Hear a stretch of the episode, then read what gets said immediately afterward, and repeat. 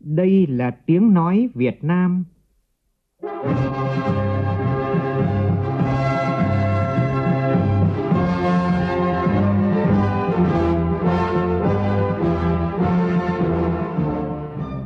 là tiếng nói Việt Nam, phát thanh từ Hà Nội, thủ đô nước Cộng hòa xã hội chủ nghĩa Việt Nam.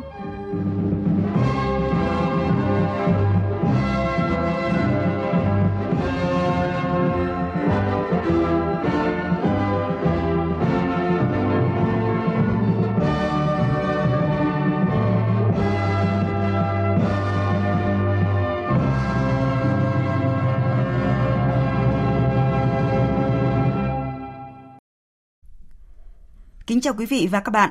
Bây giờ là 18 giờ, mời quý vị và các bạn đến với chương trình Thời sự chiều của Đài Tiếng Nói Việt Nam. Chương trình Thời sự chiều nay có những nội dung đáng chú ý sau đây.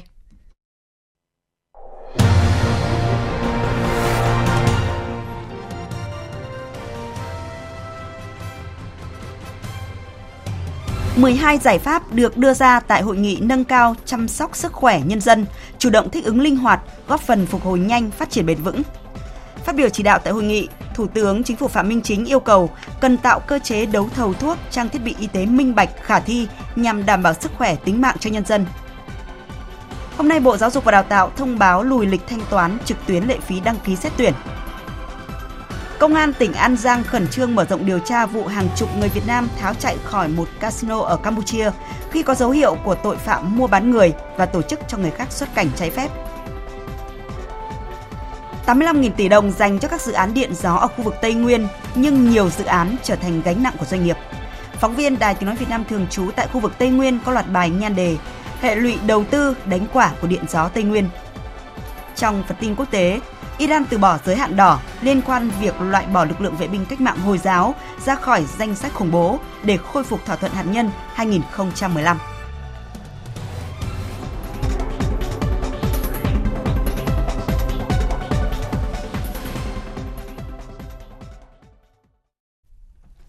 Sau đây là nội dung chi tiết. Thưa quý vị và các bạn, sáng nay Thủ tướng Chính phủ Phạm Minh Chính chủ trì hội nghị trực tuyến toàn quốc về nâng cao công tác chăm sóc sức khỏe nhân dân, chủ động thích ứng linh hoạt, góp phần phục hồi nhanh, phát triển bền vững. Phát biểu tại hội nghị, Thủ tướng nhấn mạnh lãnh đạo Đảng, Nhà nước và nhân dân luôn thấu hiểu, chia sẻ và tin tưởng vào nỗ lực, quyết tâm vượt khó, trách nhiệm và có những giải pháp để tháo gỡ những khó khăn, vướng mắc của ngành y. Hội nghị được thực hiện kết hợp hình thức trực tiếp tại trụ sở Bộ Y tế với điểm cầu Ủy ban Nhân dân 63 tỉnh, thành phố trong cả nước. Cùng dự tại điểm cầu Bộ Y tế có Phó Thủ tướng Chính phủ Vũ Đức Đam. Phản ánh của phóng viên Vũ Khuyên. Báo cáo tại hội nghị, quyền Bộ trưởng Y tế Đào Hồng Lan cho biết, trong những năm qua, công tác chăm sóc sức khỏe nhân dân đã đạt được nhiều kết quả quan trọng. Trong đó, triển khai hiệu quả các biện pháp kiểm soát tốt dịch COVID-19 trên toàn quốc, công tác hoàn thiện thể chế được chú trọng đẩy mạnh, chất lượng khám chữa bệnh tiếp tục được duy trì, ứng dụng công nghệ thông tin được đẩy mạnh, đạt và vượt nhiều chỉ tiêu nhiệm vụ đề ra cho năm 2022 như tỷ lệ trẻ em dưới 5 tuổi bị suy dinh dưỡng là 19%, chỉ tiêu là 20,4%, tỷ lệ dân số được quản lý sức khỏe đạt 70%, tỷ lệ trạm y tế xã phường thị trấn có bác sĩ làm việc là 94%, số bác sĩ trên một vạn dân đạt được 10 bác sĩ, Số giường bệnh trên một vạn dân đạt khoảng 30,5% giường bệnh, chỉ tiêu là 29,5% trên một vạn dân. Thay mặt lãnh đạo Đảng, Nhà nước, Thủ tướng chúc mừng những thành tựu mà ngành y tế đã đạt được trong những năm qua. Hơn 2 năm qua, chúng ta phải bước vào cuộc chiến chống dịch COVID-19, cuộc chiến không có tiếng súng nhưng đầy cam go, vô vàn thách thức, chưa có tiền lệ. Hàng trăm nghìn y bác sĩ, cán bộ, nhân viên y tế không quản gian lao, ngày đêm bám trụ trên tuyến đầu chiến đấu với dịch bệnh. Những chiến sĩ áo trắng tạm gác việc nhà, việc mình, sẵn sàng đối diện với hiểm nguy, quyết tâm ngăn chặn, đẩy lùi dịch bệnh. Đảng, Nhà nước và nhân dân cũng không bao giờ quên những vất vả hy sinh, sự cống hiến, thầm lặng hết mình, không mệt mỏi của đội ngũ cán bộ y bác sĩ của chúng ta trong suốt thời gian chống dịch. Chính những hy sinh vất vả, nhọc nhằn của ngành y tế đã góp phần quan trọng để chúng ta kiểm soát được đại dịch COVID-19, tạo điều kiện thuận lợi cho kinh tế xã hội phục hồi và khởi sắc trên hầu hết các lĩnh vực. Thủ tướng đề nghị cán bộ, nhân viên y tế trên toàn quốc tiếp tục phát huy truyền thống vẻ vang, thực hiện hiệu quả các chủ trương, đường lối của Đảng, chính sách pháp luật của nhà nước, đặc biệt là nghị quyết 20, 21 về bảo vệ chăm sóc, nâng cao sức khỏe nhân dân và công tác dân số trong tình hình mới. Phải thấm nhận cái quan điểm là đặt sức khỏe tính mạng của người dân lên trên hết, trước hết thương yêu chăm sóc người bệnh như là anh em ruột thịt, như là bố mẹ mình, coi họ đau đớn cũng như chính mình đau đớn. Như Thì như thế mới gọi là thầy thuốc như mẹ hiền. Và làm việc phải thực chất, hiệu quả, thật sự vì nhân dân phục vụ, tránh cái bệnh hình thức, tránh cái phô trương, phát huy tinh thần đoàn kết, càng khó khăn, càng phức tạp, càng nhạy cảm, càng phải đoàn kết. Các cán bộ, công chức, viên chức, người lao động, ngành y tế cần chung sức đồng lòng vì sức khỏe, vì tính mạng, vì hạnh phúc của nhân dân, của đồng bào. Mọi cán bộ, nhân viên y tế đều phải khắc ghi và hành động theo cái lời dạy của bác Hồ là thầy thuốc như mẹ hiền. Rồi 12 điều y đức khi làm nhiệm vụ không ngừng trau dồi kiến thức chuyên môn nghiệp vụ, tăng cường y đức, làm giàu y lý và nâng cao y thuật. Bên cạnh đó, Thủ tướng yêu cầu phải tiếp cận phát triển ngành y tế một cách tổng thể toàn diện, cả y tế công lập và y tế tư nhân. Triển khai đồng bộ có trọng tâm trọng điểm, xác định những việc quan trọng cấp bách cần giải quyết ngay, phát huy vai trò nòng cốt cùng các bộ ngành địa phương tiếp tục bám sát tình hình dịch, triển khai đồng bộ hiệu quả các chương trình phòng chống dịch COVID-19 và các nội dung về y tế trong chương trình phục hồi và phát triển theo các nghị quyết của chính phủ, chủ động sẵn sàng cho mọi tình huống, dứt khoát không để dịch bệnh bùng phát trở lại. Tập trung lãnh đạo chỉ đạo xây dựng Đảng bộ y tế thực sự trong sạch vững mạnh, nâng cao năng lực lãnh đạo, sức chiến đấu của các tổ chức đảng, đảng viên, tiếp tục quan tâm kiện toàn lãnh đạo bộ và lãnh đạo y tế các cấp, khẩn trương giả soát nghiên cứu hoàn thiện hệ thống thể chế chính sách y tế cho cả trước mắt và lâu dài, quan tâm động viên nâng cao chế độ đãi ngộ đối với đội ngũ y tế. Thủ tướng nhấn mạnh, công tác chăm sóc bảo vệ sức khỏe nhân dân nòng cốt là ngành y tế, nhưng đây cũng là trách nhiệm chung của cả hệ thống chính trị. Các bộ ngành, cơ quan cần tăng cường phối hợp chặt chẽ với Bộ Y tế Trước mắt là xử lý các vấn đề cấp bách như mua sắm, đấu thầu, đầu tư, thanh toán chi phí khám chữa bệnh bảo hiểm y tế, chế độ chính sách đối với cán bộ, nhân viên ngành y tế, đồng thời phối hợp tham gia xây dựng thể chế, chính sách y tế. Với những hạn chế bất cập được chỉ ra tại hội nghị diễn ra vào sáng nay, Bộ Y tế đã xác định 12 giải pháp lớn cần triển khai để khắc phục hạn chế, tháo gỡ những khó khăn vướng mắc cho toàn ngành, đồng thời cải thiện hiệu quả công tác bảo vệ, chăm sóc sức khỏe nhân dân, chủ động thích ứng linh hoạt, góp phần phục hồi nhanh và phát triển bền vững. Đó là tiếp tục tập trung kiểm soát dịch COVID-19 và các bệnh truyền nhiễm lưu hành có hiệu quả để góp phần thúc đẩy phục hồi nhanh và phát triển bền vững kinh tế xã hội – trong đó tiêm vaccine là biện pháp chiến lược quan trọng nhất quyết định trong phòng chống dịch COVID-19. Khẩn trương triển khai các giải pháp nâng cao chế độ chính sách đãi ngộ, cải thiện môi trường làm việc, biểu dương khen thưởng để động viên tinh thần lực lượng ngành y tế yên tâm công tác tập trung công tác xây dựng hoàn thiện hành lang pháp lý, kịp thời tháo gỡ các khó khăn vướng mắc về mua sắm, đấu thầu, bảo đảm thuốc, vật tư, trang thiết bị y tế đáp ứng yêu cầu, xã hội hóa, quản trị đơn vị sự nghiệp công đổi mới mạnh mẽ tài chính y tế và bảo hiểm y tế, kiến nghị tăng tỷ trọng chi của ngân sách nhà nước và bảo hiểm xã hội trong tổng chi cho y tế. Kiện toàn sắp xếp cơ cấu tổ chức của Bộ Y tế, các đơn vị thuộc trực thuộc Bộ, các đơn vị cấp khu vực vùng, xây dựng hoàn thiện các quy hoạch chiến lược phát triển ngành y tế trong thời gian tới. Nâng cao năng lực quản trị hệ thống y tế, nâng cao kỷ luật kỷ cương hành chính trong thực thi công vụ, đẩy mạnh phân công, phân cấp, phân quyền theo quy định, cải cách thủ tục hành chính, đổi mới công tác y tế dự phòng và nâng cao sức khỏe, bảo đảm an toàn an ninh y tế, thực hiện các giải pháp đổi mới cơ chế tài chính y tế dự phòng, trong đó có hoàn thiện gói dịch vụ y tế cơ bản. Tiếp tục nâng cao chất lượng dịch vụ, bảo đảm vận hành hiệu quả hệ thống khám bệnh chữa bệnh, thực hiện chăm sóc toàn diện người bệnh và nâng cao sự hài lòng của người bệnh ở các tuyến. Đẩy mạnh phát triển ngành dược và trang thiết bị y tế, phát huy hiệu quả cao nhất của đấu thầu tập trung, đàm phán giá, góp phần giảm chi phí thuốc, thiết bị, hóa chất, vật tư y tế, hoàn thiện cơ chế đầu tư, mua sắm và kiểm soát chặt chẽ chất lượng, phát triển nhân lực và khoa học, công nghệ y tế, đẩy mạnh việc nghiên cứu khoa học, đổi mới sáng tạo, chuyển giao công nghệ trong y học, chủ động tích cực hội nhập và nâng cao hiệu quả hợp tác quốc tế, tăng cường áp dụng các chuẩn mực y tế trong nước theo hướng cập nhật với khu vực và thế giới.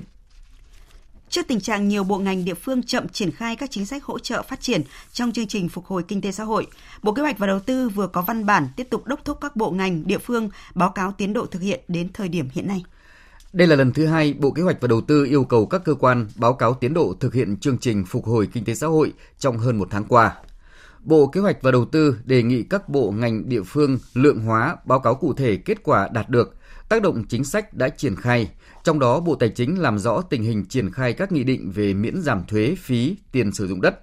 nêu rõ số tiền thuế tiền sử dụng đất đã miễn giảm gia hạn, các khó khăn vướng mắc trong thực thi chính sách.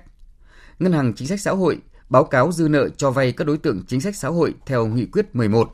Ngân hàng Nhà nước Việt Nam báo cáo tình hình dư nợ cho vay, số tiền hỗ trợ lãi suất đã giải ngân của hệ thống ngân hàng. Bộ Lao động Thương binh và Xã hội báo cáo triển khai tổng số tiền đã hỗ trợ người lao động thuê nhà. Theo nghị quyết 11 của Chính phủ về phục hồi kinh tế xã hội trong 2 năm 2022-2023,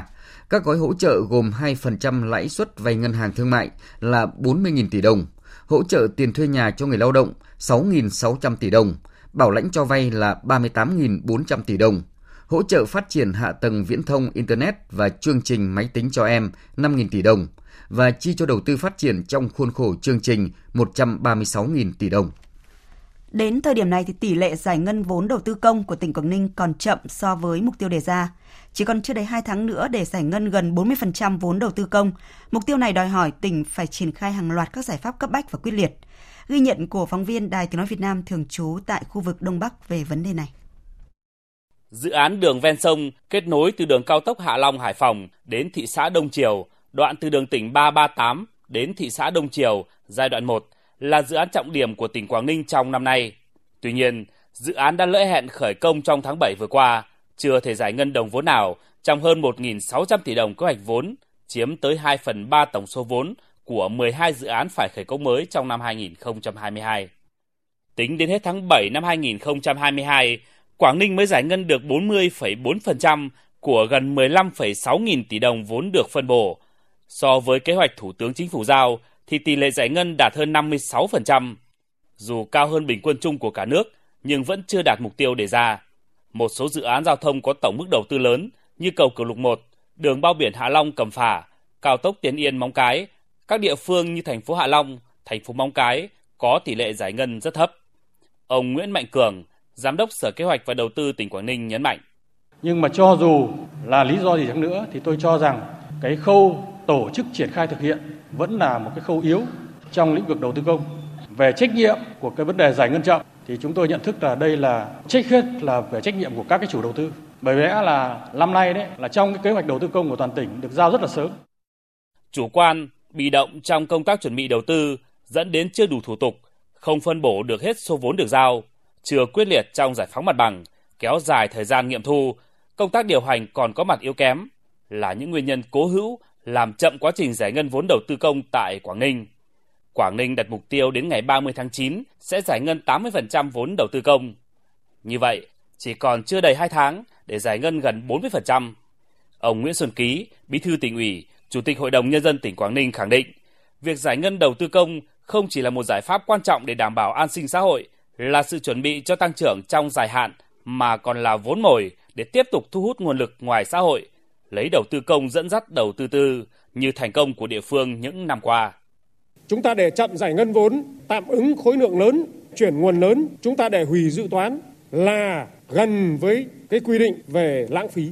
Phải xử lý nghiêm các chủ đầu tư, các cơ quan quản lý cố tình gây khó khăn, cản trở, làm chậm tiến độ giao vốn, triển khai dự án đầu tư công chậm để đẩy nhanh tiến độ giải ngân vốn đầu tư công, nâng tỷ lệ giải ngân đi đôi với đảm bảo chất lượng công trình. Năm 2022 phải đạt chỉ tiêu 100%. Còn theo phản ánh của phóng viên Vinh Thông, tỷ lệ giải ngân kế hoạch vốn đầu tư công của tỉnh Quảng Ngãi mới đạt hơn 32% so với kế hoạch vốn giao, thấp hơn so với bình quân chung của cả nước, chưa đảm bảo mục tiêu chính phủ của chỉ đạo của chính phủ và Ủy ban nhân dân tỉnh đề ra. Năm 2022, tổng kế hoạch vốn đầu tư công của tỉnh Quảng Ngãi là hơn 7.020 tỷ đồng, trong đó vốn ngân sách địa phương 4.982 tỷ đồng, vốn ngân sách trung ương 2.038 tỷ đồng, giao cho 36 cơ quan đơn vị chủ đầu tư các công trình dự án. Tính đến ngày 31 tháng 7 năm 2022, giá trị giải ngân vốn đầu tư công của các đơn vị địa phương mới chỉ đạt 1.437 tỷ đồng, bằng 32% kế hoạch vốn giao. Hiện nay, 14 đơn vị có tỷ lệ giải ngân thấp hơn tỷ lệ bình quân chung của tỉnh và 90 dự án không đạt tiến độ giải ngân cam kết, trong đó có 13 dự án chuyển tiếp giải ngân dưới 10%. Nguyên nhân chủ yếu làm tỷ lệ giải ngân vốn đầu tư công của tỉnh Quảng Ngãi đạt thấp là do một số nguồn thu không đảm bảo để nhập hệ thống thông tin quản lý ngân sách và kho bạc TAPMIT cho các dự án theo kế hoạch vốn được giao, hoàn trả khối lượng tạm ứng, thủ tục thực hiện đầu tư của các dự án khởi công mới, vướng mặt bằng, giá nguyên vật liệu biến động lớn, vốn các chương trình mục tiêu quốc gia giao chậm v.v. Trước tình hình này, ông Đặng Văn Minh, Chủ tịch Ủy ban nhân dân tỉnh Quảng Ngãi yêu cầu từ đây đến cuối năm, thủ trưởng các sở ngành, chủ tịch Ủy ban nhân dân các quyền thị xã thành phố phải tập trung quyết liệt trong công tác giải phóng mặt bằng, tháo gỡ kịp thời các khó khăn vướng mắt, hoàn thiện các thủ tục đầu tư xây dựng để khẩn trương đưa dự án vào thực hiện. Tỉnh Quảng Ngãi đặt quyết tâm đến ngày 31 tháng 12 năm 2022 phải hoàn thành giải ngân 100% đối với tất cả các nguồn vốn.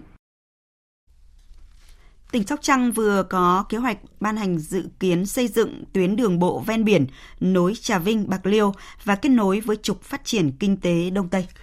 Dự án sẽ có quy mô công trình giao thông cấp 2, tổng chiều dài trên 85 km, tải trọng thiết kế đường trục xe 10 tấn. Điểm đầu dự án bắt đầu từ cầu Mỹ Thanh 2 nối với quốc lộ Nam Sông Hậu và chạy dọc theo bờ biển thuộc địa phận thị xã Vĩnh Châu. Cuối tuyến đầu nối vào tuyến đường hiện hữu nằm trên đê biển thuộc địa phận tỉnh Bạc Liêu. Trong đó, tuyến đường bộ ven biển nối Trà Vinh Bạc Liêu có chiều dài hơn 53 km, tổng bề rộng nền 12 m. Sẽ nâng cấp 13 cầu giao thông qua các cống hiện hữu và xây dựng kè cục bộ tại các điểm có nguy cơ sạt lở.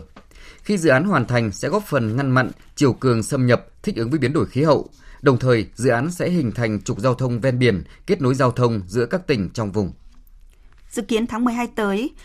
cao tốc Quảng Ngãi Hoài Nhơn sẽ được khởi công. Dự án thành phần đoạn Quảng Ngãi Hoài Nhơn thuộc dự án đường bộ cao tốc Bắc Nam phía Đông giai đoạn 21-25 có tổng chiều dài toàn tuyến là 88 km, trong đó đoạn qua địa phận tỉnh Quảng Ngãi dài hơn 60 km, qua tỉnh Bình Định dài gần 28 km. Dự án có tổng mức đầu tư là hơn 20.000 tỷ đồng, sử dụng nguồn vốn đầu tư công, dự kiến cơ bản hoàn thành vào năm 2025 và đưa vào khai thác sử dụng vào năm 2026.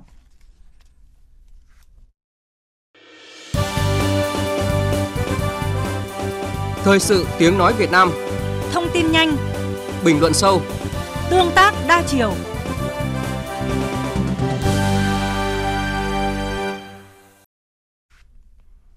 quý vị và các bạn, Ban chỉ đạo Trung ương về phòng chống tham nhũng chỉ đạo đến hết năm nay tập trung tháo gỡ khó khăn, vướng mắc, xử lý dứt điểm 5 vụ án và khẩn trương đưa ra xét xử 9 vụ án trọng điểm. Trong đó có vụ án vi phạm về đấu thầu gây hậu quả nghiêm trọng xảy ra tại công ty Việt Á và CDC Hải Dương và các đơn vị địa phương liên quan.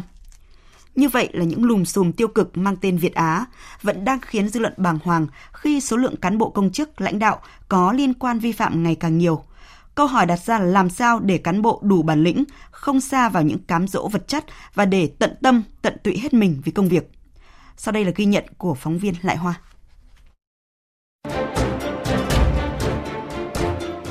Bằng cách chi thật nhiều hoa hồng, công ty Việt Á đã cung ứng kit test cho CDC các cơ sở y tế khác của 62 tỉnh thành với doanh thu khoảng 4.000 tỷ đồng, trong đó chi hoa hồng cho các đối tác là 800 tỷ đồng. Nhiều cử tri và nhân dân bày tỏ băn khoăn. Với cái vụ án này, Đảng và Nhà nước ta thì đang tiến hành và triển khai một cách rất kiên quyết và triệt để. Mà tôi tin rằng cái vụ này sẽ còn bắt hàng trăm người. Vì với 800 tỷ, cái người ít nhất cũng một vài trăm triệu. Thì đây là một bài học rất là đau xót. Nó cũng là vấn đề rất là lớn. Cho nên là tôi nghĩ chắc là bây giờ còn đang mọi người đang xem xem là còn những ai liên quan nữa thì đang bắt đầu tiếp tục xử lý. Dưới góc độ luật pháp, luật sư Nguyễn Doanh Huế, đoàn luật sư thành phố Hà Nội nhấn mạnh theo tôi, đây nó là một cái sự bắt tay, một cái sự thông đồng của một chuỗi các cái cơ quan nhà nước có thẩm quyền cùng với doanh nghiệp. Họ bắt tay nhau để mà họ nâng giá lên. Thì cái hành vi này không mới. Tuy nhiên nó cảnh báo một cái hồi chuông báo động là cái sự suy thoái, tiêu cực nó diễn ra một cách công khai, có nhiều người, nhiều ban ngành cùng liên quan. Như vậy thì chúng ta phải đặt ra một cái câu hỏi là cái việc giám sát của các cái quan chức năng còn rất là hạn chế. Đại biểu Quốc hội Vũ Trọng Kim, đoàn đại biểu Quốc hội tỉnh Nam Định cho rằng những vi phạm của cán bộ liên quan là do bản lĩnh chính trị đã bị suy thoái, biến chất. Một nguyên nhân khác dẫn đến tình hình này còn là do việc xử lý cán bộ sai phạm chưa nghiêm, chưa đủ sức gian đe. Tác hại về tiền bạc là một, nhưng mà tác hại về danh tiếng hàng trăm hàng ngàn lần vì cuộc đời người cán bộ phải phục vụ nhân dân, mà không phục vụ được nhân dân thì không thể nói đến cái vấn đề nữa cả cho nên về hưu mà anh hạ cánh an toàn mà người trong sạch thì lúc đó thấy là cả cuộc đời công hiến nhìn con sâu làm rầu nòng cánh, cho nên đau là đau ở chỗ đó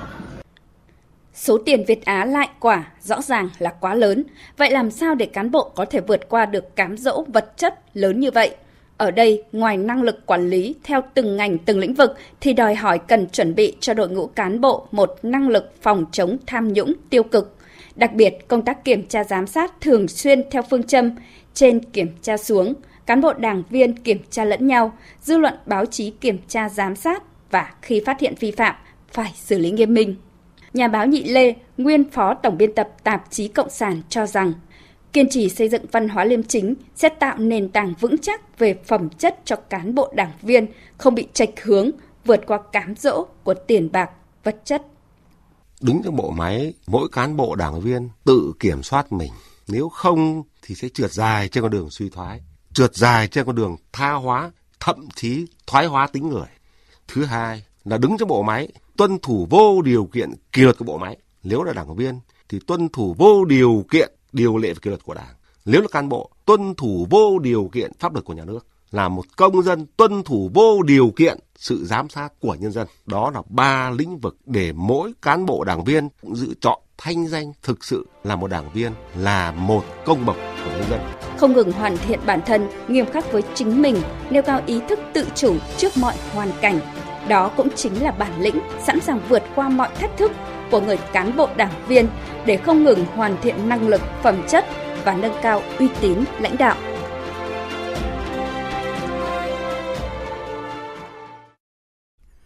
Chương trình thời sự chiều nay sẽ được tiếp tục với các tin đáng chú ý khác. Bộ Giao thông Vận tải vừa có văn bản yêu cầu các cơ quan đơn vị doanh nghiệp trực thuộc tăng cường công tác quản lý giá và bình ổn giá. Bộ Giao thông Vận tải yêu cầu các cơ quan đơn vị doanh nghiệp theo dõi sát diễn biến giá cả thị trường, nắm tình hình cân đối cung cầu hàng hóa, với hàng hóa dịch vụ thuộc danh mục kê khai giá, Bộ Giao thông Vận tải yêu cầu Tổng cục Đường bộ Việt Nam, các cục chuyên ngành, các doanh nghiệp ra soát phương án giá đã kê khai, kiểm soát chặt chẽ chi phí sản xuất, thực hiện đồng bộ có hiệu quả các giải pháp tiết giảm chi phí để tiếp tục giảm giá, hỗ trợ người tiêu dùng, đánh giá việc điều chỉnh giá phù hợp với biến động của các yếu tố đầu vào, đặc biệt là chi phí xăng dầu đơn vị thực hiện kê khai giảm giá kịp thời. Đối với hàng hóa dịch vụ thuộc danh mục nhà nước định giá, Bộ Giao thông Vận tải yêu cầu Tổng cục Đường bộ Việt Nam, các cục chuyên ngành, các doanh nghiệp ra soát phương án giá, trường hợp yếu tố hình thành giá giảm, đề nghị trình cấp có thẩm quyền điều chỉnh giá phù hợp với diễn biến, mặt bằng giá thị trường theo đúng quy định. Các cơ quan đơn vị doanh nghiệp công khai minh bạch thông tin giá, nhất là với nguyên nhiên vật liệu hàng hóa thiết yếu là đầu vào cho sản xuất, giá cước vận tải, hạn chế tối đa các tác động tăng giá do yếu tố tâm lý, kỳ vọng lạm phát, tránh các tin đồn thất thiệt gây ảnh hưởng đến mặt bằng giá cả thị trường, đời sống người dân, công khai trên phương tiện thông tin đại chúng các doanh nghiệp sản xuất kinh doanh vi phạm. Ngành đường sắt sẽ giảm giá vé tàu 40% đối với hành khách mua vé cá nhân sang ngày đi tàu. Thời gian áp dụng từ ngày 22 tháng 8 đến ngày 30 tháng 8 và từ ngày 5 tháng 9 đến ngày 28 tháng 12. Đối với hai đôi tàu thống nhất SE3, SE4, SE7, SE8, hành khách mua vé cá nhân có cự ly vận chuyển trên 900 km và hành khách mua vé cá nhân hai đôi tàu SE21, SE22 Thành phố Hồ Chí Minh Đà Nẵng, SE25, SE26 Thành phố Hồ Chí Minh Quảng Ngãi có cự ly vận chuyển trên 600 km sẽ được giảm giá vé tùy theo thời gian mua vé xa ngày đi tàu. Hành khách mua vé trước từ 5 đến 9 ngày được giảm 5%, từ 10 đến 19 ngày được giảm 10%, từ 20 đến 29 ngày được giảm 20%, từ 30 đến 39 ngày được giảm 30% và từ 40 ngày trở lên được giảm 40%. Chính sách giảm giá này không áp dụng đối với loại chỗ giường nằm khoang 4, các tàu SE3, SE4, SE7, SE8. Không áp dụng đối với các đối tượng chính sách xã hội, vé khứ hồi. Các đối tượng này có chính sách giảm giá riêng. Đại diện công ty cổ phần vận tải đường sắt Hà Nội cho biết, doanh nghiệp này cũng áp dụng chính sách giảm giá vé tàu cá nhân mua xa ngày, tương tự như chính sách giảm giá vé tàu thống nhất trong thời gian trên, mức giảm cao nhất là 40%. đã có trên 616.000 thí sinh nhập nguyện vọng xét tuyển đại học lên hệ thống hỗ trợ tuyển sinh chung của Bộ Giáo dục và Đào tạo. Hôm nay thì Bộ cũng đã thông báo lùi lịch thanh toán trực tuyến lệ phí đăng ký xét tuyển. Theo Bộ Giáo dục và Đào tạo, do sự cố kết nối của nền tảng thanh toán trực tuyến, Bộ thông báo lùi lịch thí sinh thực hiện thanh toán trực tuyến trên hệ thống tuyển sinh 3 ngày so với kế hoạch ban đầu. Cụ thể, lịch mở chức năng thanh toán theo các tỉnh thành sẽ điều chỉnh như sau. Từ ngày 24 tháng 8 đến 17 giờ ngày 29 tháng 8 năm 2022, thành phố Hà Nội, Hà Giang, Cao Bằng, Bắc Cạn, Tuyên Quang, Lào Cai, Điện Biên, Lai Châu, Sơn La, Yên Bái, Hòa Bình, Thái Nguyên, Lạng Sơn, Quảng Ninh, Bắc Giang, Phú Thọ, Vĩnh Phúc, Bắc Ninh, Hải Dương, thành phố Hải Phòng. Từ ngày 25 tháng 8 đến 17 giờ ngày 30 tháng 8 năm 2022, Hưng Yên, Thái Bình, Hà Nam, Nam Định, Ninh Bình, Thanh Hóa, Nghệ An, Hà Tĩnh, Quảng Bình, Quảng Trị, Thừa Thiên Huế, thành phố Đà Nẵng, Quảng Nam, Quảng Ngãi, Bình Định, Phú Yên, Khánh Hòa, Ninh Thuận, Bình Thuận, Con Tum. Từ ngày 26 tháng 8 đến 17 giờ ngày 31 tháng 8 năm 2022 dành cho các thí sinh thuộc các tỉnh, thành phố còn lại. Đợt đăng ký nguyện vọng xét tuyển đại học năm 2022 đã kết thúc vào 17 giờ chiều qua. Hôm nay, 21 tháng 8, Bộ Giáo dục và Đào tạo thông báo địa chỉ hỗ trợ thí sinh. Theo đó, nếu có bất kỳ thí sinh nào vì lý do ngoài mong muốn mà chưa đăng ký được nguyện vọng xét tuyển vào các trường đại học, thông tin ngay về vụ giáo dục đại học Bộ Giáo dục và Đào tạo qua địa chỉ email pvlương@moes.gov.vn trong vòng 3 ngày, từ ngày 21 tháng 8 đến ngày 23 tháng 8 năm 2022.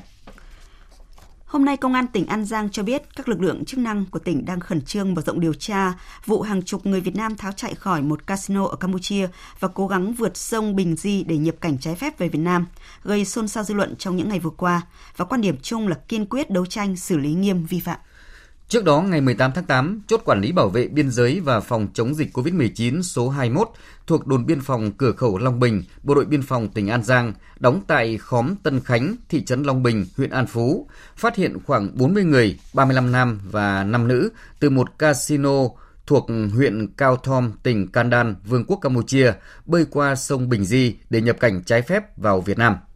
Xác định đây là vụ việc phức tạp, Ban giám đốc công an tỉnh An Giang đã chỉ đạo lực lượng chức năng phối hợp chặt chẽ với các đơn vị liên quan, khẩn trương điều tra làm rõ vụ việc. Bước đầu, những người nhập cảnh trái phép này khai nhận Trước đó, do tin vào lời chào mời hấp dẫn tuyển lao động làm việc tại Campuchia với mức lương từ 700 đến 1.000 đô la Mỹ một tháng trên mạng xã hội, họ đã vượt biên trái phép sang Campuchia. Công việc hàng ngày là làm game online và lên các trang mạng theo sự chỉ đạo của casino. Do làm việc quá thời gian quy định, không được nghỉ ngơi, không được trả lương, nhóm người này thống nhất bàn bạc tìm cách vượt biên giới trốn về Việt Nam. Qua lời khai của các nạn nhân và tài liệu chứng cứ thu thập được, cơ quan cảnh sát điều tra công an tỉnh An Giang nhận định đây là vụ việc có dấu hiệu của tội phạm mua bán người và tổ chức cho người khác xuất cảnh trái phép. Công an tỉnh An Giang khẳng định sẽ kiên quyết đấu tranh không khoan nhượng với tội phạm, Hiện các lực lượng chức năng thuộc Công an tỉnh đang tập trung củng cố hồ sơ tài liệu, bắt giữ các đối tượng có liên quan, góp phần ổn định tình hình an ninh trật tự, nhất là trên tuyến biên giới. Quý vị và các bạn đang nghe chương trình Thời sự chiều của Đài Tiếng Nói Việt Nam. Thưa quý vị và các bạn, trong 2 năm 2020-2021 là giai đoạn thành công đặc biệt của khu vực Tây Nguyên trong thu hút đầu tư nếu tính theo giá trị các dự án được triển khai. Trong đó chỉ riêng các dự án điện gió đã rót vào khu vực này hơn 85.000 tỷ đồng, cùng bao kỳ vọng về hiệu quả kinh tế xã hội. Thế nhưng khi thời gian dành cho các dự án này đã hết, Tây Nguyên lại là vũng lầy của những tồn động bất cập những dự án kịp hòa lưới hưởng giá fix của chính phủ cũng không thực sự thành công và những dự án lỡ hẹn càng trở thành gánh nặng của doanh nghiệp cùng nhiều sai phạm của cách làm tắt, làm sai đang chờ được điều tra xử lý. Và đây cũng là nội dung của loạt bài Hệ lụy đầu tư đánh quả của Điện gió Tây Nguyên do Công Bắc, phóng viên Đài Tiếng Nói Việt Nam thực hiện. Trong chương trình hôm nay, mời quý vị và các bạn nghe thực tế về trụ điện chờ dỉ xét, doanh nghiệp chìm trong thua lỗ ở các dự án này. Trên trục quốc lộ 14, đường Hồ Chí Minh qua huyện Đắk Song, tỉnh Đắk Nông, những tua bin điện gió trắng toát cao hơn trăm mét nhưng hoàn toàn im lặng trên nền đồi núi xanh thẫm. Suốt nhiều tháng qua, mặc cho lượng gió nhiều ít, những tua bin này vẫn đứng im, không phát một kWh điện nào. Phía dưới mặt đất, những khoảng đồi bị san lấp vẫn tập kết la liệt trụ gió và cánh quạt, nhưng phương tiện thi công lại hầu như vắng bóng. Ông Chẩu Văn Sơn, giám đốc công ty trách nhiệm hữu hạn một thành viên năng lượng Đắc Nờ Đầu Rung 1, 2 và 3 cho biết, doanh nghiệp mình đầu tư hơn 15.000 tỷ đồng tại đây, đặt cược vào việc hoàn thành đấu nối trước 31 tháng 10 năm 2021 và bán được điện với giá 1.928 đồng 1 kWh. Nhưng công ty nhanh chóng nhận ra mình đã cược thua. Cuối tháng 10 năm ngoái, chỉ có vài trụ điện gió trong tổng số 89 trụ được hoàn thành. Từ đó đến nay, doanh nghiệp phải đổi hoàn toàn phương án đầu tư, từ làm thật nhanh để phát tài sang làm thật chậm để tồn tại. Thực ra sau 30 đến 31 tháng 10 khi mà không có giao phít nữa thì bên em tiến độ bên em chậm hơn hẳn luôn. Bởi vì qua cái thời điểm đấy qua cái thời điểm giao phít đấy rồi bên nếu mà bên em để để nhanh tiến độ thì chỉ có bên em bị thiệt hại nhiều hơn thôi. Thì bên em thi công chậm lại để giảm thiểu cái giá thi công. Cũng đánh cược thua với thời hạn 31 tháng 10 năm 2021, nhà máy điện gió Nam Bình 1, huyện Đắk Song, tỉnh Đắk Nông đang cắn răng chịu khoản lộ lớn. Ông Lê Văn Tiến, Phó Giám đốc nhà máy điện gió Nam Bình 1 cho biết. Đây là cái điều mà doanh nghiệp rất là đau xót khi mà đã hoàn thành gần một năm, nhưng mà cả một nhà máy hơn 1.000 tỷ vẫn đứng yên. Trung bình mỗi tháng là doanh nghiệp phần chi phí ra để vẫn phải hoạt động nhà máy và ước tính lỗ là 10 tỷ một tháng. Trong các tỉnh Tây Nguyên, Gia Lai có quy mô điện gió lớn nhất với 17 dự án, tổng công suất khoảng 1.200 MW. Và các dự án điện gió ở Gia Lai cũng rơi vào tình trạng năm ăn, năm thua, khi có hàng trăm trụ tua bin công suất hơn 620 MW tại 10 dự án bị trượt giá phít, rơi vào cảnh đứng yên, khiến doanh nghiệp đứng ngồi không yên vào các chi phí cứ chất chồng theo thời gian mà doanh thu mãi bằng không. Cũng như nhiều nhà đầu tư điện gió cả nước, một số doanh nghiệp điện gió ở Gia Lai cho rằng cú trượt ngã đau đớn của họ là do nhiều yếu tố khách quan như dịch COVID-19 làm chậm tiến độ, những yêu cầu cứng nhắc về công nhận vận hành thương mại liên quan đến thử nghiệm kỹ thuật đẩy nhà đầu tư rơi vào rủi ro. Tuy nhiên, theo ông Nguyễn Hữu Quế, Giám đốc Sở Kế hoạch và Đầu tư tỉnh Gia Lai, doanh nghiệp điện gió chỉ có thể tự trách mình. Ở thời điểm tỉnh kêu gọi đầu tư năm 2020, dịch COVID-19 đã rất phức tạp. Các chính sách của nhà nước liên quan đến điện gió cũng đã được ban hành từ trước để nhà đầu tư nghiên cứu, lựa chọn. Và điều rõ ràng nhất là cùng một điều kiện, hoàn cảnh vẫn có dự án hoàn thiện sớm nên những chậm trễ càng không thể đổ lỗi cho chính quyền và chính sách. Có nhà đầu tư họ làm rất là quyết liệt nhưng có nhà đầu tư thì họ vướng. Đấy là trong nội bộ của họ chứ còn cũng là một cái chính sách chung hết. Nhưng mà có nhà đầu tư vào sau khởi công công trình sau nhưng mà hoàn thành đúng 31 tháng 10 còn những cái ông mà làm y ạch ví dụ như là không đủ nhân lực để thi công hoặc nhà thầu mà ông hợp đồng với nhà thầu thi công không đảm bảo tiến độ thì giống bị chậm đấy là việc của ông chứ không phải của, của nhà nước Việc quá nửa số dự án điện gió thất bại, dù có nguyên nhân chủ yếu từ sự non kém của nhà đầu tư và lời ăn lỗ chịu là quy luật của thị trường. Tuy nhiên, thất bại của các dự án điện gió ở Tây Nguyên khiến hơn một nửa trong tổng số hơn 85.000 tỷ đồng vốn đầu tư bị lãng phí, không đơn thuần là vấn đề của hạch toán kinh doanh. Từ lúc địa phương công bố danh mục đầu tư đến doanh nghiệp đăng ký làm thủ tục đến lúc hết hạn, tổng thời gian chỉ có gần 2 năm. Mà dịch COVID-19 đã được cảnh báo từ rất sớm, thế nhưng các địa phương vẫn ồ ạt thu hút đầu tư và các doanh nghiệp vẫn mạo hiểm đầu tư bằng mọi giá, vừa xếp hàng vừa chạy. Lối tư duy đánh cược, đánh quả này còn dẫn đến nhiều hệ lụy khác. Thưa quý vị và các bạn, hàng loạt dự án điện gió ở khu vực Tây Nguyên với hàng chục nghìn tỷ đồng đầu tư đã không thể hoàn thành đúng thời hạn và đang bị bỏ lãng phí, không thể là câu chuyện của riêng nhà đầu tư. Hai năm vừa xếp hàng vừa chạy còn tạo ra nhiều tiêu cực, hệ lụy khác ngay từ khâu phê duyệt dự án, triển khai dự án cho đến mua bán, sang nhượng dự án. Vấn đề này chúng tôi sẽ tiếp tục đề cập trong kỳ 2 với nhan đề Làm tắt, lách luật, điện gió thành công mà đau đớn. Mời quý vị và các bạn đón nghe. Và tiếp theo đây sẽ là một số thông tin thời tiết đáng chú ý. Trung tâm Dự báo Khí tượng Thủy văn Quốc gia cho biết, hiện nay ở khu vực Bắc Bộ đã có mưa rào và rông, cục bộ có mưa to. Lượng mưa từ 7 giờ đến 13 giờ ngày hôm nay có nơi trên 45 mm. Dự báo từ chiều tối ngày hôm nay đến sáng ngày mai ở khu vực Bắc Bộ, Thanh Hóa và Nghệ An có mưa rào và rông, cục bộ có mưa to với lượng mưa phổ biến trong khoảng từ 20 đến 40 mm, có nơi trên 60 mm. Từ chiều mai, mưa tiếp tục giảm trên khu vực Bắc Bộ, Thanh Hóa và Nghệ An. Ngoài ra do ảnh hưởng của gió mùa Tây Nam nên trong đêm nay và ngày mai, khu vực Tây Nguyên và Nam Bộ có mưa rào và rông, cục bộ có mưa to với lượng mưa từ 20 đến 40 mm, có nơi trên 50 mm. cảnh báo khu vực Tây Nguyên và Nam Bộ mưa rông còn kéo dài trong nhiều ngày tới. Chương trình thời sự chiều nay xin được chuyển sang phần tin quốc tế. Iran đã từ bỏ giới hạn đỏ liên quan việc loại bỏ lực lượng vệ binh cách mạng Hồi giáo ra khỏi danh sách khủng bố để khôi phục thỏa thuận hạt nhân 2015. Phóng viên Tuấn Nguyễn theo dõi khu vực Trung Đông, châu Phi đưa tin. Trong phản hồi được Iran gửi tới Liên minh châu Âu hôm 15 tháng 8 vừa qua liên quan đến văn bản dự thảo khôi phục thỏa thuận hạt nhân, Iran đã không yêu cầu loại bỏ lực lượng vệ binh cách mạng Hồi giáo ra khỏi danh sách các tổ chức khủng bố của Bộ Ngoại giao Mỹ. Quan chức này cho biết thêm, Iran cũng từ bỏ các yêu cầu liên quan việc xóa tên một số công ty có liên quan đến lực lượng vệ binh cách mạng Hồi giáo. Việc chỉ định lực lượng vệ binh cách mạng Hồi giáo là tổ chức khủng bố vào năm 2019 là một trong nhiều quyết định về chính sách đối ngoại của cựu Tổng thống Mỹ Donald Trump. Đây là một phần trong chính sách gây áp lực tối đa mà Mỹ tiến hành đối với Iran sau khi rút khỏi thỏa thuận hạt nhân vào năm 2018. Với việc Iran từ bỏ yêu cầu liên quan đến lực lượng vệ binh cách mạng Hồi giáo, chính quyền Mỹ cho rằng một trở ngại lớn nhất đã được loại bỏ. Tuy nhiên, vẫn còn một số điểm mấu chốt khác mà chính quyền Mỹ cần tiếp tục xem xét, bao gồm mong muốn của Tehran để đảm bảo sẽ được bồi thường nếu một tổng thống tương lai của Mỹ rút khỏi thỏa thuận hạt nhân. Bên cạnh yêu cầu về việc khép lại cuộc điều tra do cơ quan năng lượng nguyên tử quốc tế tiến hành cách đây 3 năm đối với chương trình hạt nhân của nước này. Một nguồn tin chính thức của Liban cho biết nước này và Israel gần đạt được thỏa thuận phân định biên giới trên biển đang tranh chấp. Phóng viên Ngọc Thạch đưa tin.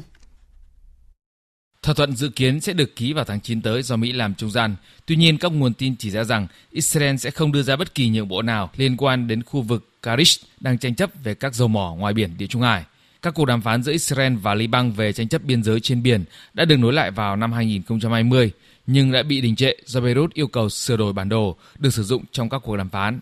Tháng 7 vừa qua, trung gian đàm phán Mỹ đã tiếp tục nối lại các cuộc đàm phán gián tiếp với hai bên và bày tỏ lạc quan về tiến bộ trong các cuộc đàm phán. Trong cuộc họp nội các hồi tuần trước, các quan chức cấp cao an ninh Israel đã bày tỏ rằng nếu không đạt được thỏa thuận với Liban về biên giới trên biển, thì khả năng leo thang an ninh ở biên giới phía Bắc của nước này sẽ tăng lên và có thể rơi vào giao tranh. Sáng sớm nay, chiến dịch giải cứu con tin và tiêu diệt phần tử khủng bố tấn công khách sạn Hayat ở thủ đô Somali đã kết thúc sau hơn một ngày căng thẳng. Cộng đồng quốc tế ngay lập tức đã lên án chỉ trích vụ tấn công này. Tổng hợp của biên tập viên Đình Nam. Tối ngày 19 tháng 8 theo giờ địa phương, các tay súng phiến quân Al-Shabaab có liên hệ với mạng lưới khủng bố Al-Qaeda đã tấn công khách sạn Hayat, nổi tiếng tại thủ đô Mogadishu của Somalia. Chúng cho nổ bom bên ngoài khách sạn trước khi tiến hành xả súng và chiếm quyền kiểm soát khách sạn này và bắt cóc nhiều con tin. Sáng sớm nay theo giờ Việt Nam, chiến dịch đã được thông báo kết thúc. Nhiều người bao gồm trẻ em đã được lực lượng an ninh giải cứu thành công. Ít nhất 20 người được xác nhận đã thiệt mạng và khoảng 50 người khác bị thương, bao gồm cả người đứng đầu bộ phận tình báo của chính quyền thủ đô Mohidin Mohamed. Theo nguồn tin y tế, nhiều nạn nhân bị thương đang trong tình trạng nguy kịch.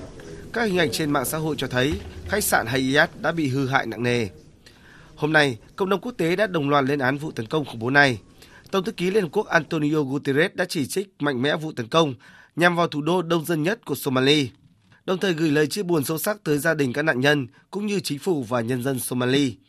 Ông bày tỏ tình đoàn kết của Liên Hợp Quốc với quốc gia này trong cuộc chiến chống khủng bố và cùng nhau hướng tới hòa bình. Liên minh châu Âu đã gọi vụ tấn công là hèn nhát, đồng thời lưu ý các vụ tấn công sẽ không làm trạch hướng các nỗ lực giúp đỡ và ổn định Somalia. Phái bộ chuyển tiếp của Liên minh châu Phi tại Somalia cũng đã kịch liệt chỉ trích vụ tấn công, đồng thời gửi lời chia buồn chân thành tới gia đình các nạn nhân.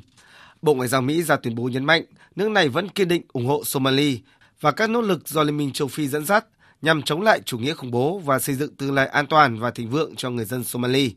Về phần mình, Đại sứ quán Anh tại Somalia đã bày tỏ sự sát cánh cùng Somalia khi đối đầu với những kẻ tìm cách phá hủy những gì đã đạt được. Vụ tấn công xảy ra chưa đầy một tuần khi Mỹ tiến hành một cuộc không kích nhằm vào nhóm Al-Shabaab tại Somalia, tiêu diệt 13 tay súng của nhóm này. Hiện chưa rõ liệu vụ tấn công của nhóm này có liên quan đến việc trả đũa vụ không kích đó hay không. Đại sứ quán Mỹ tại Somalia vừa cảnh báo công dân của mình về việc phong trào cực đoan Al-Shabaab đang lên kế hoạch thực hiện các vụ tấn công mới sau vụ khủng bố nhằm vào một khách sạn ở thủ đô Mogadishu gần đây, khiến ít nhất 20 người thiệt mạng và 50 người khác bị thương. Đại sứ quán Mỹ tại Somalia cho biết các hạn chế đã được áp dụng đối với việc đi lại của các nhân viên chính phủ Mỹ, bao gồm sân bay Aden Ade ở thủ đô của Somalia. Trước đó, Mỹ đã lên án việc nhóm vũ trang cực đoan Al-Shabaab tấn công khách sạn Hayat ở Mogadishu, đồng thời nhấn mạnh rằng Mỹ sẽ kiên quyết ủng hộ Somalia và các nỗ lực do Liên minh châu Phi dẫn dắt nhằm chống lại chủ nghĩa khủng bố và xây dựng một tương lai an ninh và thịnh vượng cho người dân Somalia. Thưa quý vị và các bạn, chỉ còn một ngày nữa là tròn một tháng thỏa thuận nối lại xuất khẩu các mặt hàng nông nghiệp của Nga và Ukraine ra thị trường thế giới được ký kết. Thế nhưng đến nay những chuyến tàu dài ngày đến để chở ngũ cốc Ukraine vẫn còn khá thưa thớt. Những sản phẩm lương thực và phân bón Nga vẫn đang gặp nhiều trở ngại để trở lại thị trường, khiến cơn sốt giá lương thực trên toàn cầu vẫn chưa thể hạ nhiệt một cách rõ ràng. Một tháng sau khi thỏa thuận được ký kết, thế giới vẫn đang ngồi đếm từng chuyến tàu đến ba cảng của Ukraine chở ngũ cốc để mang ra thị trường thế giới. 27 là con số mà Thổ Nhĩ Kỳ xác nhận được cho tới ngày hôm qua, là những tàu đã có thể rời các cảng của Ukraine. Thế nhưng sẽ phải mất nhiều ngày trên biển, những chiếc tàu này mới có thể cập cảng các nước khác và sẽ cần thêm nhiều thời gian để số lương thực trên tàu phân phối tới người dùng. Điều đáng mừng là số tàu đến Ukraine chở ngũ cốc đang có xu hướng tăng lên so với thời gian đầu. Giới chức Ukraine vừa thông báo sẽ có thêm 10 tàu chở ngũ cốc chuẩn bị rời các cảng của nước này và hơn 40 tàu khác đang xin cấp phép vận chuyển hàng đến các cảng của Ukraine. Dẫu vậy, đây mới chỉ là một phần của thỏa thuận ngũ cốc được Nga và Ukraine ký ở thành phố Istanbul của Thổ Nhĩ Kỳ một tháng trước. Phần còn lại là quyền lợi của Nga, rằng các mặt hàng lương thực và phân bón Nga cũng phải được trở lại thị trường mà không gặp trở ngại nào từ các lệnh trừng phạt, dù là trực tiếp hay gián tiếp. Tuy nhiên, điều đó đến nay vẫn chưa được thúc đẩy. Tổng thư ký Liên Hợp Quốc Antonio Guterres hôm qua cảnh báo nếu điều đó tiếp diễn, một cuộc khủng hoảng lương thực vào năm tới là điều không tránh khỏi. Điều quan trọng là chính phủ các nước và khu vực tư nhân phải hợp tác đưa thực phẩm và phân bón Nga trở lại thị trường. Nếu không có phân bón Nga sử dụng trong năm nay, thì có thể sẽ không đủ lương thực vào năm tới. Việc đưa các mặt hàng lương thực và phân bón ra khỏi Ukraine và Nga là rất quan trọng để tiếp tục bình ổn thị trường hàng hóa và hạ giá cho người tiêu dùng. Những cảnh báo nạn đói có thể ập đến với hàng chục triệu người tại châu Phi vừa được Liên Hợp Quốc đưa ra. Mỹ và châu Âu, người dân vẫn đang quay cuồng với cơn lốc của lạm phát, với hàng loạt mặt hàng tăng giá, bao gồm cả lương thực. Những mặt hàng nông nghiệp đặc trưng của Nga và Ukraine đang trống không trên các kệ hàng siêu thị trên khắp thế giới. Những hàng dài người xếp hàng đợi mua bánh mì tại các nước Ả Rập vì độ khan hiếm. Vì vậy, thế giới đang rất trông chờ vào những tiến bộ mà thỏa thuận Nga-Ukraine được ký tại Istanbul đem lại. Song trước tiên, nó phải được các bên có trách nhiệm thực hiện đầy đủ các cam kết. Hạn hán, cháy rừng, lũ lụt và mưa bão đang hoành hành trên khắp thế giới trong nhiều tháng nay. Hiện tượng thời tiết cực đoan đang trở nên phổ biến và khó lường hơn, cho thấy thực tế cuộc chiến chống biến đổi khí hậu toàn cầu đang là vấn đề cấp bách. Tổng hợp của biên tập viên Đình Nam. Khoảng một nửa diện tích Trung Quốc đang quay cuồng cho đợt hạn hán nghiêm trọng nhất, cũng là thời kỳ nhiệt độ cực cao, kéo dài lâu nhất trong 6 thập kỷ qua. Nắng nóng kéo dài, dự trữ nước giảm, nhu cầu làm mát tăng cao, gây ra tình trạng suy giảm nguồn điện tại Trung Quốc. Nhiều nhà máy lớn đã phải đóng cửa do không có điện. Các tuyến vận chuyển ở trung và hạ lưu sông Dương Tử bị đóng. Điều này làm dấy lên những lo lắng về chuỗi cung ứng tại trung tâm sản xuất lớn nhất thế giới.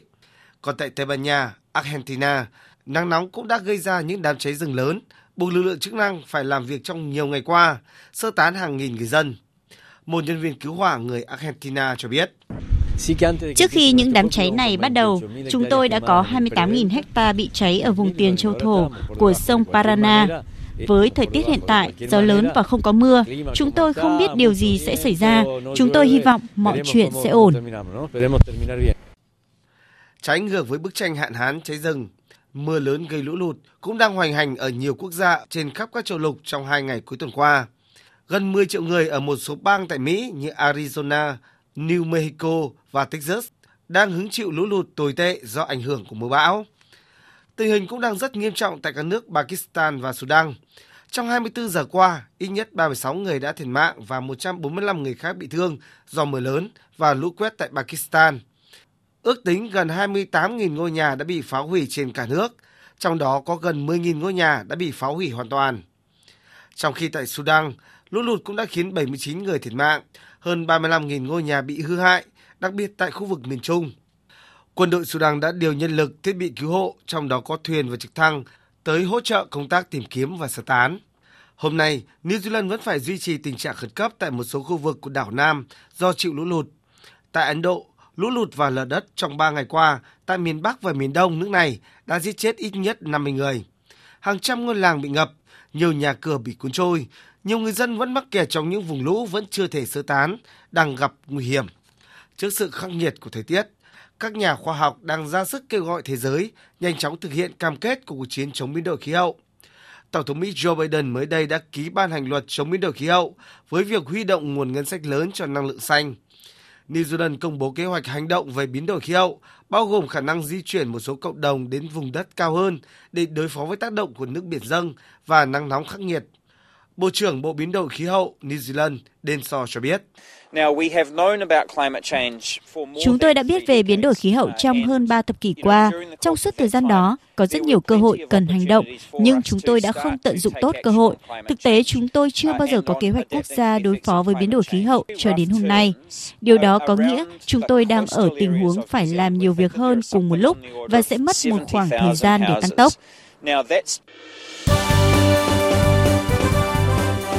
Thời sự tiếng nói Việt Nam. Thông tin nhanh. Bình luận sâu. Tương tác đa chiều.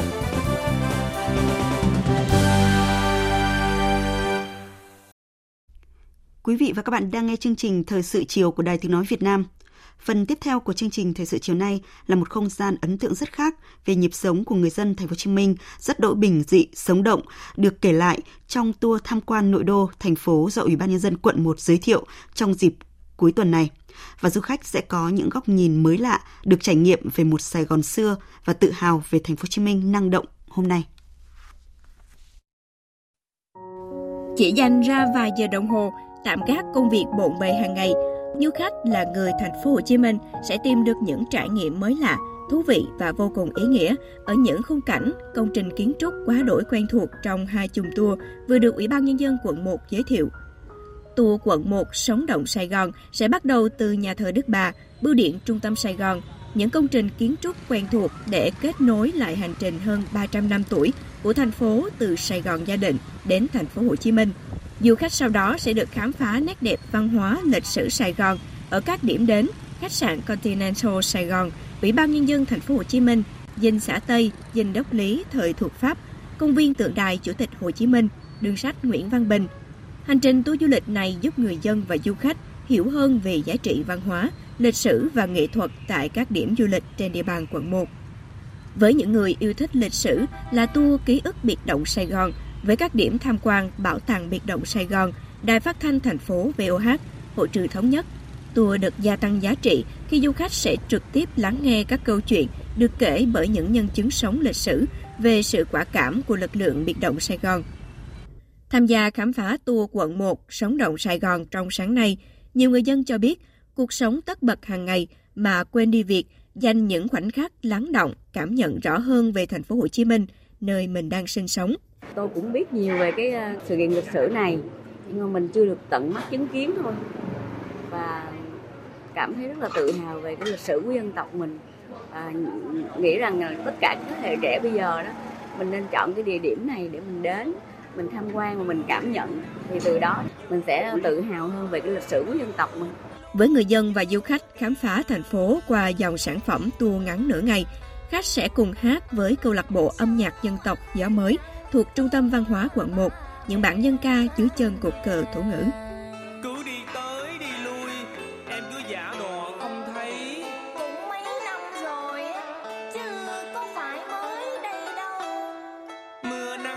Tour nội ô trên là một trong hai sản phẩm tour du lịch được Ủy ban Nhân dân quận 1 kết hợp với lữ hành Fedi Tour cho ra mắt trong dịp cuối tuần này để giới thiệu, quảng bá về các giá trị văn hóa, lịch sử, nghệ thuật của các điểm đến du lịch trên địa bàn quận.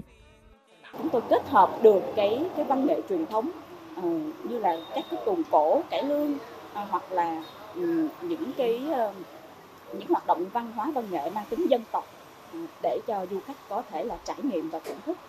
Ông Trần Thế Dũng, Tổng Giám đốc Lữ hành Fedi Tour cho rằng, tài nguyên du lịch chỉ mãi là tài nguyên nếu như chúng ta không đầu tư, khai thác, trùng tu, quản lý và kết nối thành các tour tuyến, sản phẩm du lịch. Chúng tôi kỳ vọng là sản phẩm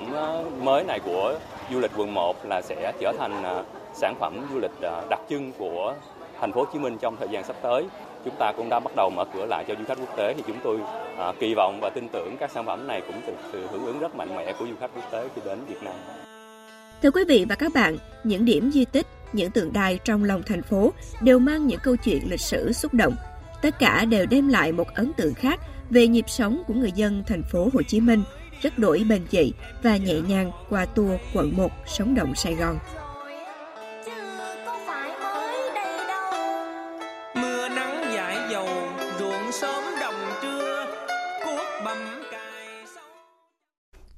Thưa quý vị và các bạn, hy vọng tour du lịch quận 1 Sài Gòn sống động là điểm nhấn cho du khách được trải nghiệm nhịp sống sôi động và tìm lại những dấu ấn văn hóa lịch sử như chưa từng bị lãng quên. Và chương trình thời sự chiều nay sẽ được tiếp tục với trang tin thể thao.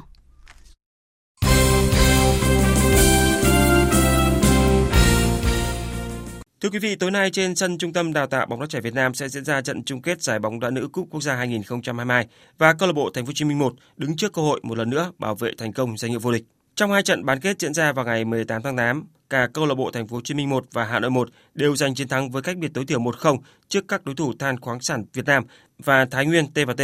để góp mặt ở trận đấu cuối cùng của giải. Cuối năm ngoái, câu lạc bộ Thành phố Hồ Chí Minh 1 đã có lần thứ hai liên tiếp vô địch giải đấu này sau khi vượt qua Hà Nội 1 Wantabe với tỷ số 2-0 ở trong trận chung kết.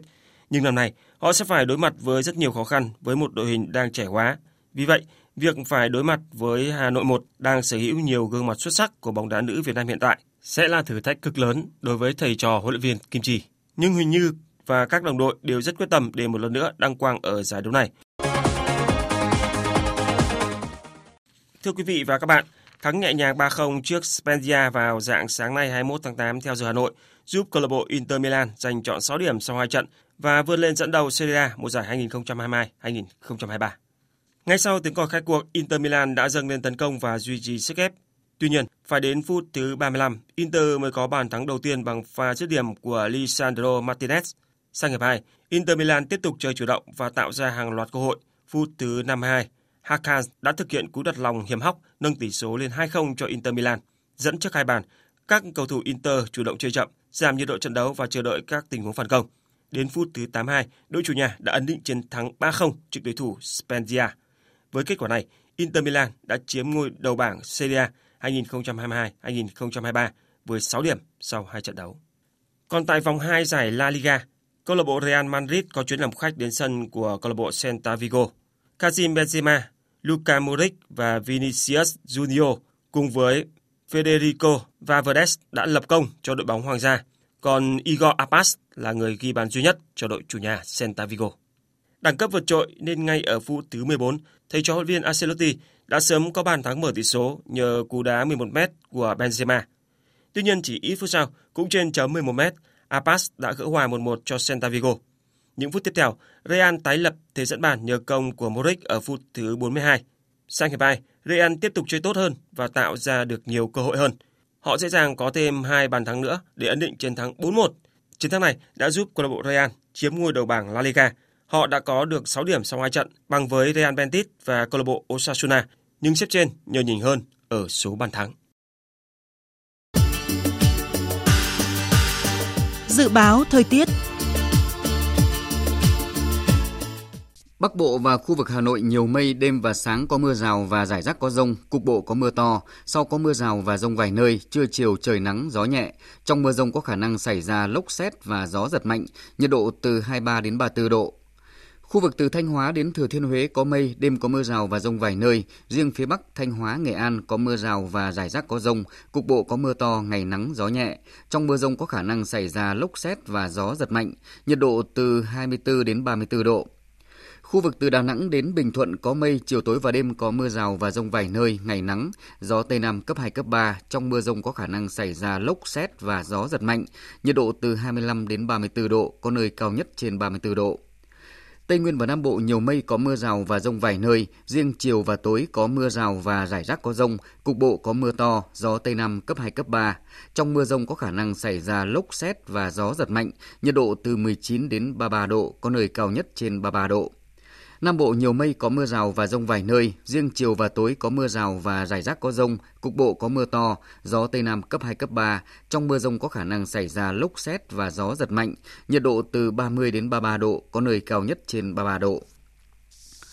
Tiếp theo là dự báo thời tiết biển. Vịnh Bắc Bộ, vùng biển từ Quảng Trị đến Quảng Ngãi, vùng biển từ Bình Định đến Ninh Thuận có mưa rào và rông vài nơi, tầm nhìn xa trên 10 km, gió Đông Nam đến Nam cấp 4. Vùng biển từ Bình Thuận đến Cà Mau, vùng biển từ Cà Mau đến Kiên Giang có mưa rào rải rác và có nơi có rông. Trong mưa rông có khả năng xảy ra lốc xoáy. Tầm nhìn xa trên 10 km, giảm xuống 4 đến 10 km trong mưa, gió Tây Nam cấp 4, cấp 5. Khu vực Bắc và giữa Biển Đông có mưa rào và rông vài nơi, tầm nhìn xa trên 10 km, gió Tây Nam cấp 4. Khu vực Nam Biển Đông, khu vực quần đảo Trường Sa thuộc tỉnh Khánh Hòa và Vịnh Thái Lan có mưa rào rải rác và có nơi có rông. Trong mưa rông có khả năng xảy ra lốc xoáy và gió giật mạnh. Tầm nhìn xa trên 10 km, giảm xuống 4 đến 10 km trong mưa, gió Tây Nam cấp 3, cấp 4. Khu vực quần đảo Hoàng Sa thuộc thành phố Đà Nẵng không mưa, tầm nhìn xa trên 10 km, gió Tây Nam cấp 4. Quý vị và các bạn vừa nghe chương trình Thời sự chiều của Đài Tiếng Nói Việt Nam. Chương trình do các biên tập viên Nguyễn Hằng Đức Hưng cùng phát thanh viên Hoàng Sang, kỹ thuật viên Hà Hùng thực hiện, chịu trách nhiệm nội dung Lê Hằng. Cảm ơn quý vị và các bạn đã quan tâm theo dõi.